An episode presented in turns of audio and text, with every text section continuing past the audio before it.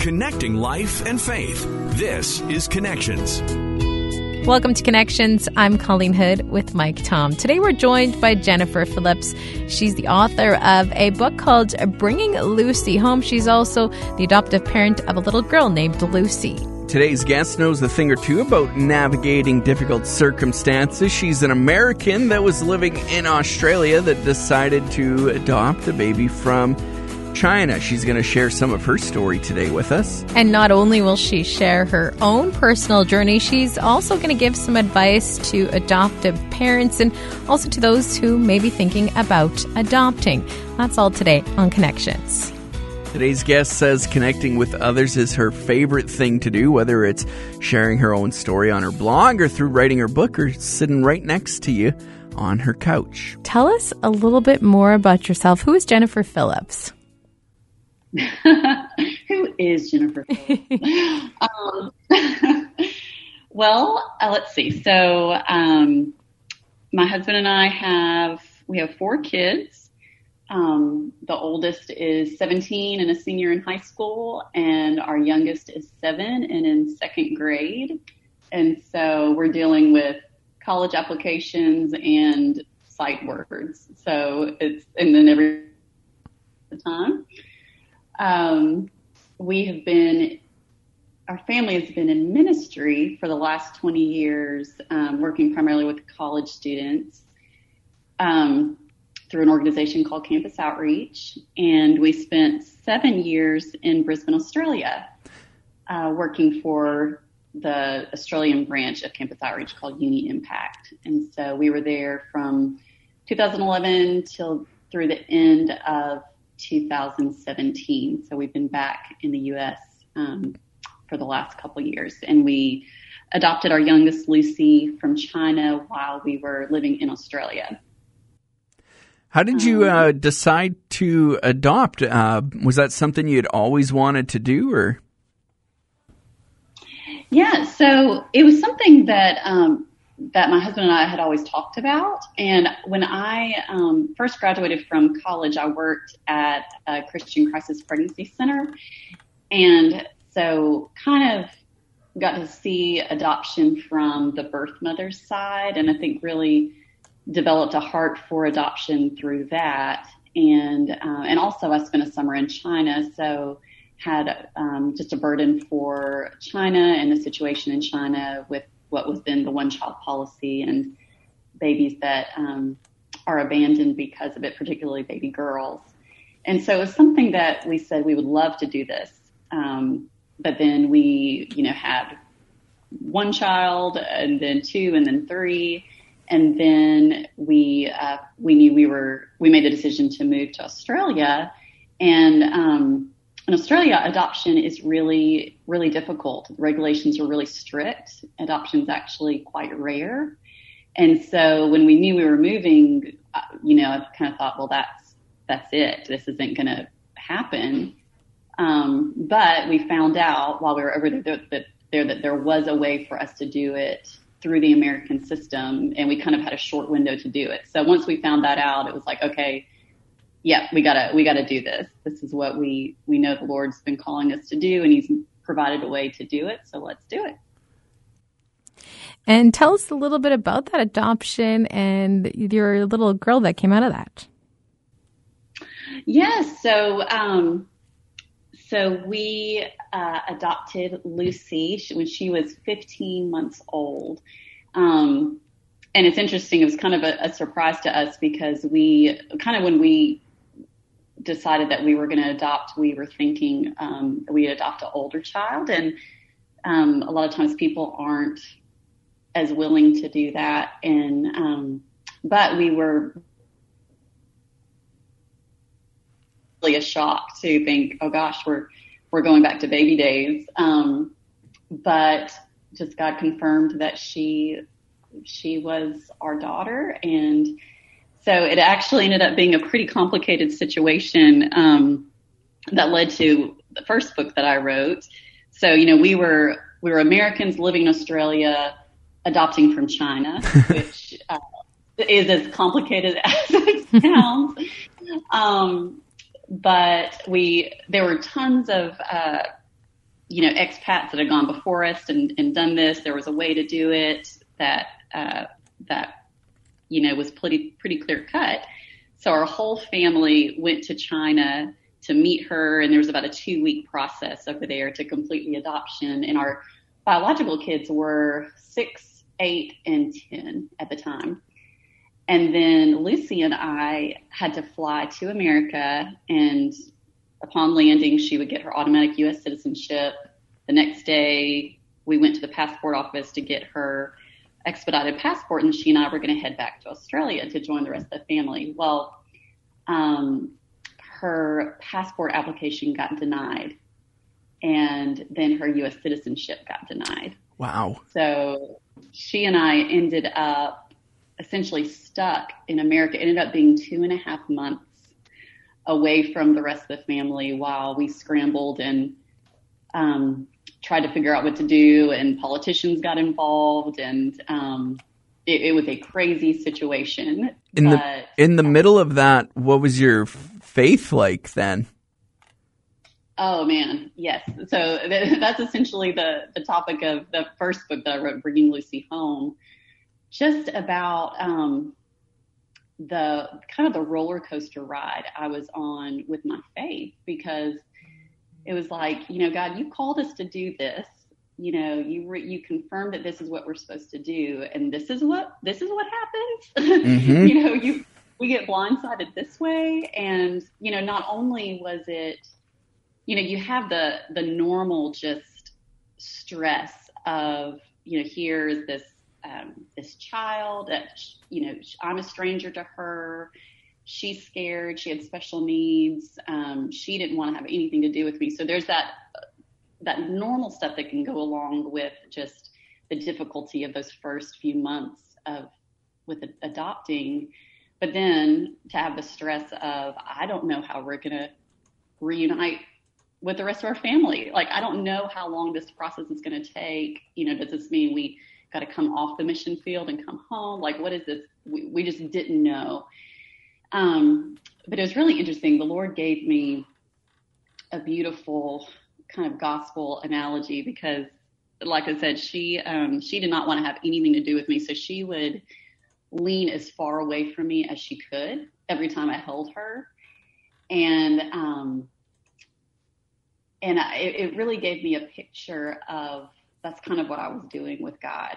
You know, it was like, I do not want you. I do not want this plan. Uh, you know, you say this is for my good, but I don't believe you.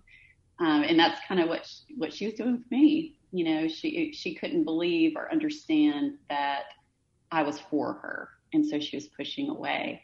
And slowly through those months, as she began to trust me and kind of lean in, I was doing the same thing with God it encouraged me to lean in towards him and trust even when I didn't understand. It's cool how our kids teach us about God sometimes, hey? yeah, yeah, absolutely. That's right. What was it like? Um, I don't know what the right term is, but maybe blending your family. How was it for your children once you were all reunited and, and becoming one family? Was it just like yeah. bringing any other baby home from the hospital, or was it different? it was very different. It was very different for sure. And our kids, uh, I mean, they're awesome, and they um, they were so excited. Especially, we have two boys and then a girl, so they were bringing a you know another girl into the family. So our our third child, Sarah Kate, she was so excited to get a sister, and um, and we, you know, we prepped them as best we could that this is going to be a challenge. You know, this is going to be really hard. Um, and so I feel like they, you know, they knew that, but it was really difficult um, because Lucy required so much of us, and particularly me. You know, because I was I was the one at home. Um, there were she had sensory um, challenges to overcome. So like noise and chaos, they were, those are really scary things to her. And so, you know, in the afternoons when I would normally be helping with homework or listening to uh, a child practice the violin or the piano or what, or, you know, um, helping be a referee with sibling squabbles. You know, a lot of times I would have to be outside with her. We had a swing, and that was kind of the only thing that would calm her down at the time. And so they um, they really had to learn to share and lay down a lot of things that they had been used to um, for for a season. So it, it was definitely a challenge um, because she had so much to overcome, and understandably so. But it required, it definitely required a lot of sacrifice for everybody. And I guess with adoption, when you adopt, you don't know what you're getting into until you actually do it. Um, for people out mm-hmm. Who are mm-hmm. going down that road right now, um, what's the biggest surprise when it comes to adoption that, at least in your journey, that you discovered? Hmm. Biggest surprise. Um, you know, maybe um, I, think this is something you know I know that we learned in our training and things, but just living it out is different. So, um, just knowing that even even if you're able to adopt a child when they're young, you know, like Lucy was still a baby, that there's trauma there that, um, you know, that, that she's physically experienced and that she can't name because it's not like she remembers, but it's there. And, you know, there'll be some things that are probably lifelong struggles. Um, and she, you know, she is amazing and has overcome so much and is doing so well. But there, there are things still, you know, we're, um, gosh, seven years, she's been home seven years. And, um, and even now, you know, there are things that will come up that are trauma related. Um, or she, you know, she needs extra assurance that my biological kids don't need just because of um, of how her story began. And so maybe maybe that was surprising the sense of maybe I thought, oh, okay, this will be a couple years and we'll give her what she needs and then she'll know she's loved and you know we won't have these struggles but it really is something that could express itself for a lifetime in different ways it's a good reminder whether it's children or family and friends that's right mm-hmm. did this yeah. spark the the want to, to put together the 30 days of hope for uh, adoptive parents? Well, so um, this book came about from, um, so I told you I, I, wrote the first book, Bringing Lucy Home, and that was really kind of, uh, it started as I was blogging, you know, during our adoption, and then when all the crisis happened, I was blogging more and wanting people to pray, and surprisingly, it, it kind of blew up and went viral. And, um, and then people were like, you've got to put this into a book. You know, this is, this is really pretty incredible, uh, what God did in this whole story. So I did. And, um, then my publisher, New Hope Publishers, they, they actually read it and they had been looking for someone to write, um, an, an, an adoption devotional. And so they approached me and said, Hey, you know, what would you think about doing this? And I was so excited to do it because, um, you know, I was kind of on my own in different ways. You know, there were other adoptive parents that were reaching out to me because, like I said, our story kind of kind of blew up, and I love to encourage other adoptive parents and just help them feel seen and understood um, in what they're going through.